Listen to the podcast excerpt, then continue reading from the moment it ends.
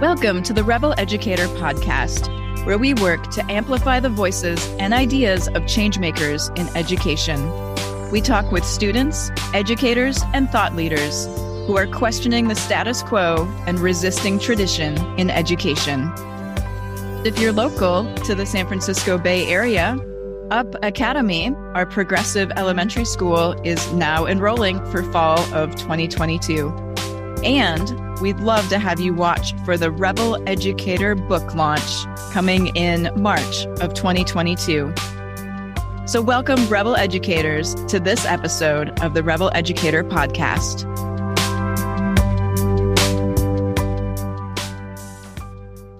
Welcome, everyone. I'm here today with Heather Clark.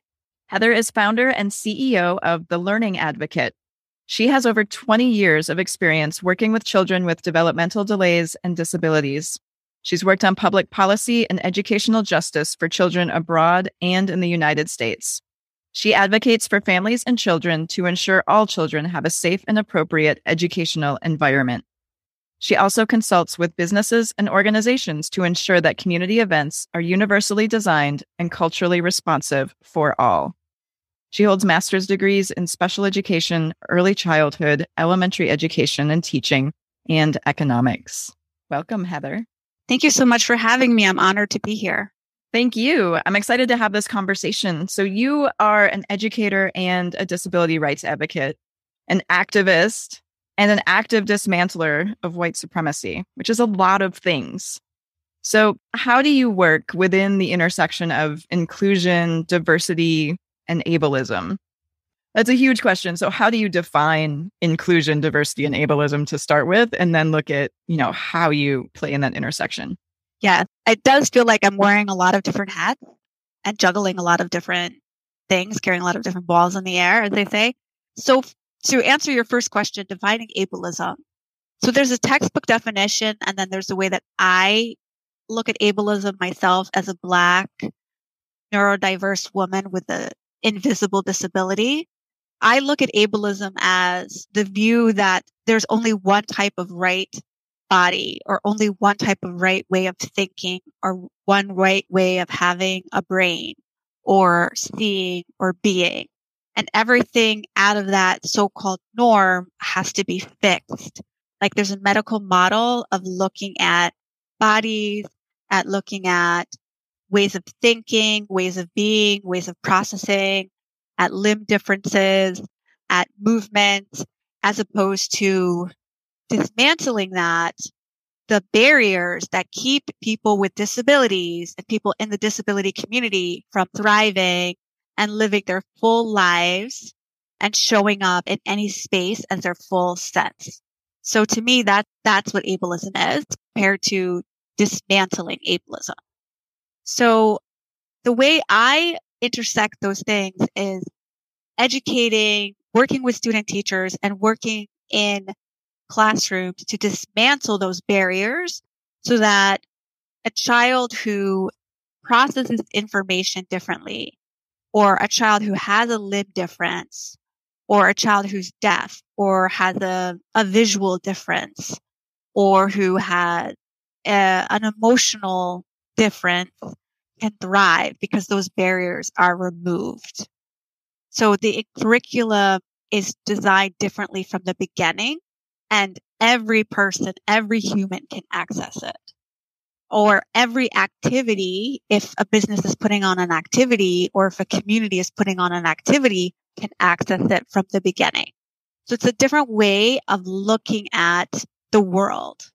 It's like how can we look at our world so that every human being can access it? Because we want to look at the world in a way that we see every person the way they are has value as opposed to, well, this person needs to be fixed Is there something about them that's not right, which is an ableistic view. Yeah. How can we create a world that works for all of us instead of trying to fix people to fit into the box of the world we've created. Exactly. So even when I'm I'm working with parents, let's say they their child is autistic or their child has an ASD diagnosis, an autism spectrum disorder diagnosis. It's not about well, I need my child to be fixed so that they can function. It's about how do we dismantle the systems in place in that classroom so that child can thrive in the classroom and then thrive in their life. So it's two totally different ways of looking at the system. One is a medical model. So like, let's fix the child so the child can function or let's dismantle the systems that are blocking the child from thriving in that classroom. Can you share an example or a story of working within a classroom or working within a school district where this has worked really well? Yes, I know that in my district, some of the spaces that I've worked in, particularly are, I focus a lot on early childhood because that's really a key place where we can do universal design. We can really start when children are very young.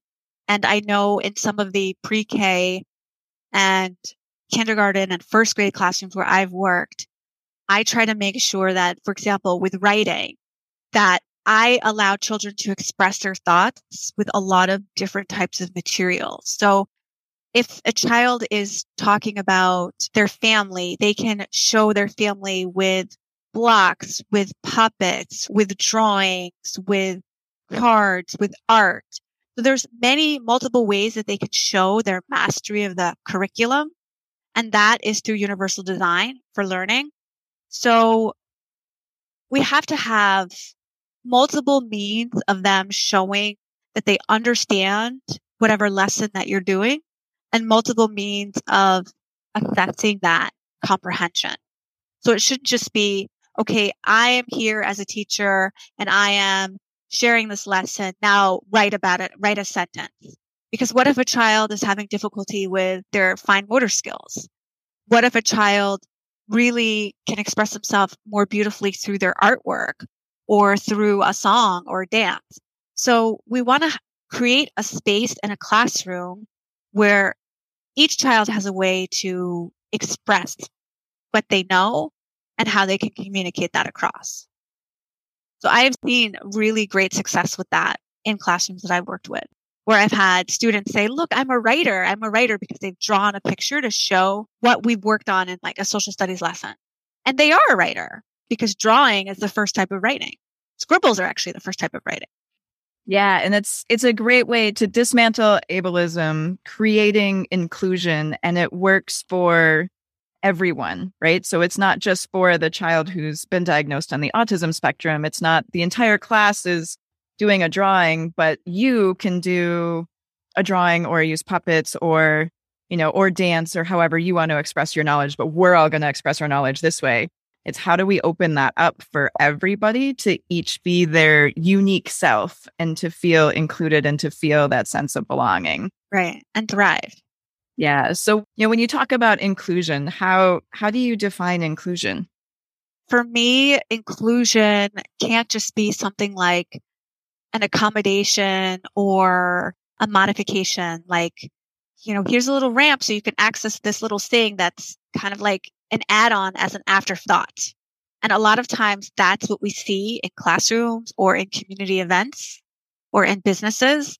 It has to be something that to truly be inclusion it has to be something that is built in from inception. So it has to be universally designed. So i have to see to feel included that when you were designing that plan from the inception, you wanted me to be there. Whether you were thinking of all genders, all sexuality, all sexual orientation, all types of family structures, all types of abilities, disabilities, all races, all social classes, that you made sure that all human beings could show up in their full self and thrive at that event, in that classroom, in that business, Otherwise, it's just really like an add on and you can tell that it's not true inclusion. That's what inclusion looks like to me. It's truly authentic because I can see that it was from the beginning designed so that everyone can access it. It's a beautiful vision. And I feel like that's not the way things are often designed. They're put together the way we've always done them and then oh we need to include these people how do we fit this in how do we add that on exactly and you could tell the difference between the two right because when it's intentional from the beginning you go into the space and you can feel like wow they really want me to be here they really want me to be here. Yeah. So, I mean, you've been doing this work and working with students in educational justice for almost 20 years. Have you seen attitudes or the way of doing things shift over the past 20 years? And, and if so, like, how has that changed over time? Yeah, I've definitely seen a major improvement. Yay. yeah, I've definitely seen a major improvement. I, I've seen a lot more awareness around disabilities. Thank goodness. I've seen a lot of change in people's language, which is great. I still see a lot of people who are not disabled talking for people in the disability community. So that there still needs to be a lot of work done there.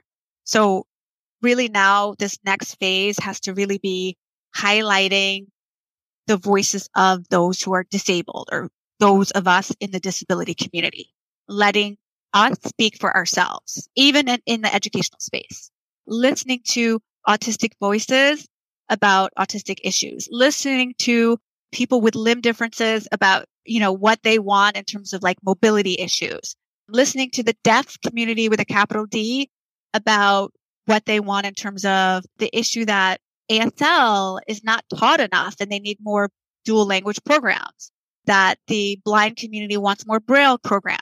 So there needs to be much more focus on listening to people in the disability community and the intersection on disability and race and the marginalization of black and brown and Asian disabled people. But I have definitely seen a major improvement and that where children, especially and, and adults who had disabilities were always in the background. Now I can see there is more inclusion. You know, there will be more like not in the background. I remember in school so many years ago, that children with mo- mobility issues were in the basement. So I'm so glad that we're not seeing that anymore, at least in my area where I work. But we still have so much more work to do.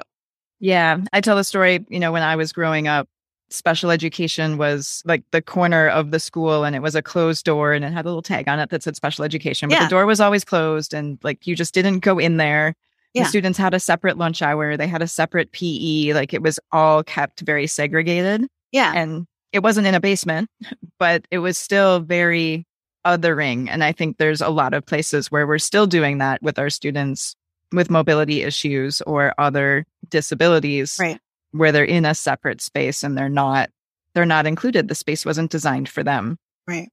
And I think that's something that we're overcoming and that we need to continue to work on overcoming as a national public school challenge yes. is how do we as we redefine and as we grow how do we create these spaces and expectations and curriculum from a universal design angle how do we create it for everyone right because the disability community we are the largest group in the world if you put us all together in terms of gender, race, religion, sexual orientation, we are the largest community in the world, right? People with disabilities, visible, invisible.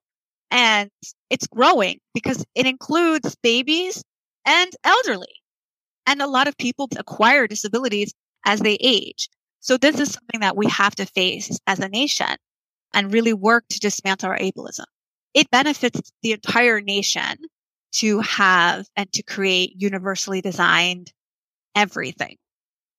That's a good segue into dreaming as a visionary for a moment. If you could create your own utopian school and design the system, what would that look like? I, I fantasize about that often. I mean, I don't play the lottery at all, but I always say, like, if I could win the lucky four, whatever they have here in New York, I always say, oh, I would build my own school and it would be free and it would be completely accessible for kids with mobility issues and accessible. You know, it would have a giant sensory gym for OT and PT. It would be completely multilingual because, you know, we're New York. So I would have speech therapy and play therapy and floor therapy in Mandarin, Spanish, Arabic, English, and then if I need other languages, we'll find people. We would have a giant lending library for families in multi languages, an art studio for art therapy, music therapy. we would have a lactation room for lactating parents and a nursery and maybe some sort of doula service for birthing people, a baby wearing class for parents, every kind of support that any parent needs. Psychologists that are, you know, multilingual, social workers that are multilingual, a one-stop shop that especially reaches out to marginalized families that can't access services, that have difficulty accessing services here in New York City specifically, and that families could come to and feel comfortable because they can get services in their own language that are culturally responsive and that kids can come in and that they would love, love to go to school every day.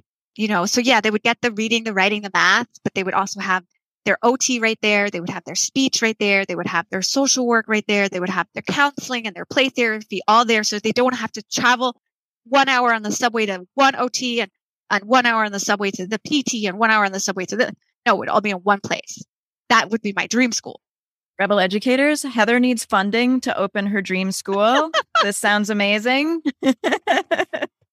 and so needed, so needed, you know, to have that hub of education and understanding and belonging and putting together all the pieces for all of the students who can benefit from all of the things. like you mentioned all of the things. And, and of course, like some sort of food pantry. We have to have like a food pantry and free diapers and all that kind of stuff too for families. That goes without saying. Yeah. But I should say it. It'd be a full social services hub for young families. Yeah, that would be my dream school. So basically, you come and you say, you need it. We get it for you, or we figure out a way to help you get it. You're worried that you're going to be deported. Okay, we hook you up with like a free legal service to help you. You're worried you, you can't pay your rent. Okay, we hook you up with that as well.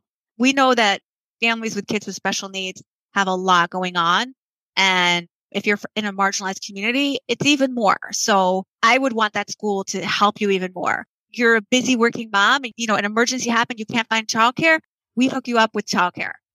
That's what we need, right? We need community care. And that also dismantles ableism. It does. And white supremacy, right? Like that's where, you know, like community care is like that mutual aid and community care is what we need. Yeah. And it brings back the idea of, you know, it takes a village how do we all work together to support each other and help each other through all those i'm going to say small but they don't feel small in the moment daily yeah. problems when your caretaker calls in sick that's a big problem in the moment and so how do you quickly solve that through a model of community care and yeah. having people to rely on and a fallback plan and having that safety net that just isn't there for so many so many so many of us I mean, this pandemic really showed the burden on so many of us. So many of us don't have that. And I think, you know, it's been especially hard for parents of children that have disabilities and people with disabilities. And we need that community care. Yeah. I mean, it's harder on families during normal times. You see higher rates of divorce, more financial challenges. It's really expensive to have a child with different needs.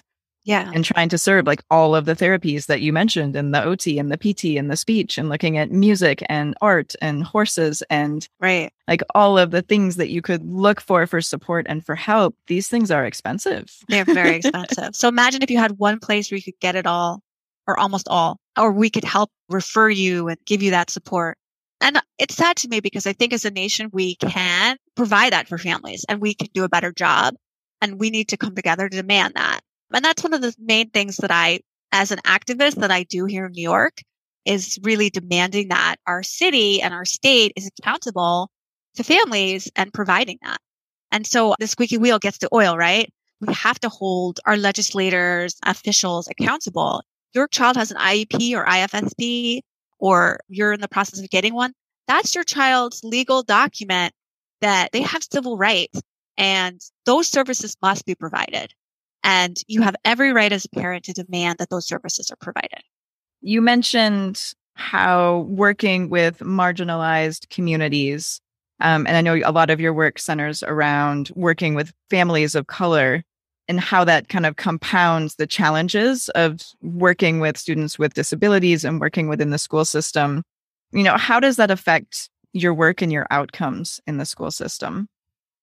It definitely makes it 10 times harder because you're dealing with the bias of racism plus ableism.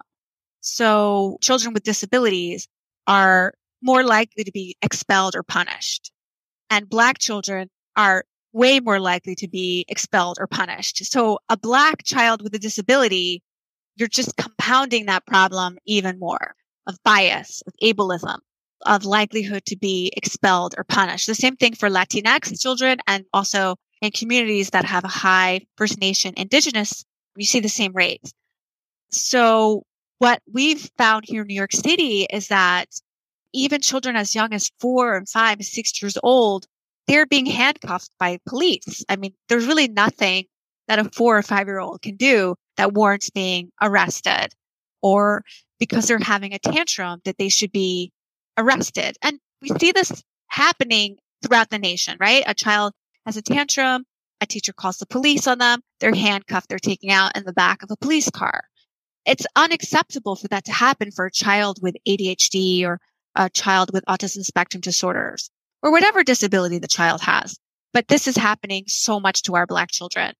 So this is like a constant battle that I am waging and fighting to stop this push out of black children with disabilities being expelled, being punished, being arrested in schools. Wow. It's a lot. It's an uphill battle and it it shouldn't be. Yeah. You know, we should have the ability to treat everyone as equals and to understand different challenges, different disabilities, and be able to treat those accordingly. Right. To support and help each child so that they learn how to properly function, how to work within society, how to be productive citizens. And when we're, you know, handcuffing four year olds, that's definitely going against how we create and teach and grow inclusive, productive societies. Exactly. And their white peers who engage in the exact same behavior are not arrested. So we know it's bias and racism. It's not, oh, well, this child was engaging in more dangerous, injurious behavior. It's literally not true. Like they are engaging in the same behavior. This child is being arrested because they're black. So this is something that we have to fight for and we have to be aware of these statistics. They are national. This is a national problem. Absolutely. To highlight the race difference, I told a story recently of how my kids would actually chase down the police because they often have stickers. And so they would run around, you know, if we were at an event, they would run around and actually seek out the police officers so that they could ask for stickers. And a friend looked at me and she's like, you know, that's the definition of white privilege. Like nobody other than white people are looking for the police and asking for stickers. Like there's a big difference there between yeah. feeling safe and feeling like that's a place you can go for help and for stickers and feeling like if you make one wrong move, you're going to be handcuffed and taken away from your parents and right. questioned. Right. That's a big difference and a big problem. Definitely. Stepping into something a little lighter. I'm a founder of an elementary school. I run a small school in California. And uh, so I love to hear people's stories from elementary school. So, can you think of a story or something that you remember from your elementary school years? I can think of many, but think you want a good one, right? Not a bad one. you know, whatever comes to mind, because it's those things, it's those things that changed our emotional state that stand out in our minds. And sometimes those are good and sometimes they're not. Well, we want to stick with lighter, so I'll so I'll think of something good. So Halloween is like the biggest holiday in the world to me because I just love dressing up. And one year I dressed like Michael Jackson my mom makes the world's best costumes and I have passed on my love of Halloween to my two kids. And so literally like the day after Halloween, I'm like, what am I going to be next year? So every year I would always win the Halloween cost- contest. And the year that I was Michael Jackson, I have the best costume ever. I know how uh, Michael Jackson's a very problematic figure, but this was way back and I don't want to say when, but a long time ago because I'm old. And, you know, it was before we knew anything about problematic, whatever. And way before he had like 10 nose jobs. And I had like the red jacket and the, sparkly glove and the loafers. And I just remember feeling so amazing walking in the Halloween parade around the school in my Michael Jackson thing. That just really sticks out in my mind. The one thing that I was thinking about was the sparkly glove. I'm like, tell me she had the sparkly glove. I had the sparkly glove. I had the sparkly glove. Yep, I had the sparkly glove. And you see, I have the very curly, curly, curly hair. My mom sent me the picture the other day, and I was like, oh, so it's very top of my mind because, you know, our kids just did the Halloween parade thing at mm-hmm. school. Mm-hmm but they call it storybook character day now so it's inclusive not every family celebrates halloween and they have to dress as a storybook character which I love. I think it's really awesome. But it just made me think of it because my mom was like, "Look at look what I found in the back of my closet. This picture of you dressed up." And I was showing my kids, and they're like, "Mom, who are you?" I was like, "They don't know who Michael Jackson is." no, they don't. yeah. So yeah, that really sticks out of my mind. Those little things like that that just really made school a lot of fun. Around Halloween, we often listen to Thriller and so I was telling oh, my kids yeah. how it would come on MTV at the top of the hour and it was a 15 minute music video. But there was a point in time where they played it every hour. And so we would all like watch the clock and we'd be outside playing. And then we'd run inside so that we could watch the thriller video. And then we'd go back to playing. But like this was a really big deal to make sure that you got to see the video. Yeah. I loved that song. And at the same time, I was scared of the video. Oh, yeah. And zombies were terrifying. Yeah, they were they like came out of the scared. ground. Yeah. All right, Heather, how can people get in touch with you? So the best way people can get in contact with me right now is through my LinkedIn and Instagram as I'm building my website. And my next activist events are going to be through Parenting Decolonized. I'm going to be doing some workshops on dismantling ableism and anti-blackness in the parenting community. And I'm hopefully working on a conference that focuses specifically on that. So we're going to be working specifically with families and educators on how ableism shows up in classrooms and in our communities and dismantling that and how we can create more universally designed activities, classrooms, and community spaces.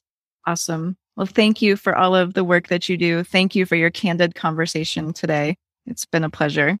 Thank you so much for having me. I'm honored to be here. Thank you, everyone, for listening to the Rebel Educator podcast. I'd invite you to check out rebeleducator.com, where you can see all of our upcoming workshops, webinars, and professional development opportunities. UpAcademySF.com, where you can see our current progressive elementary school in action and if you've enjoyed this episode, we'd love for you to leave a review and rate our show so that others can find it and love us too. Keep resisting tradition, rebel educators.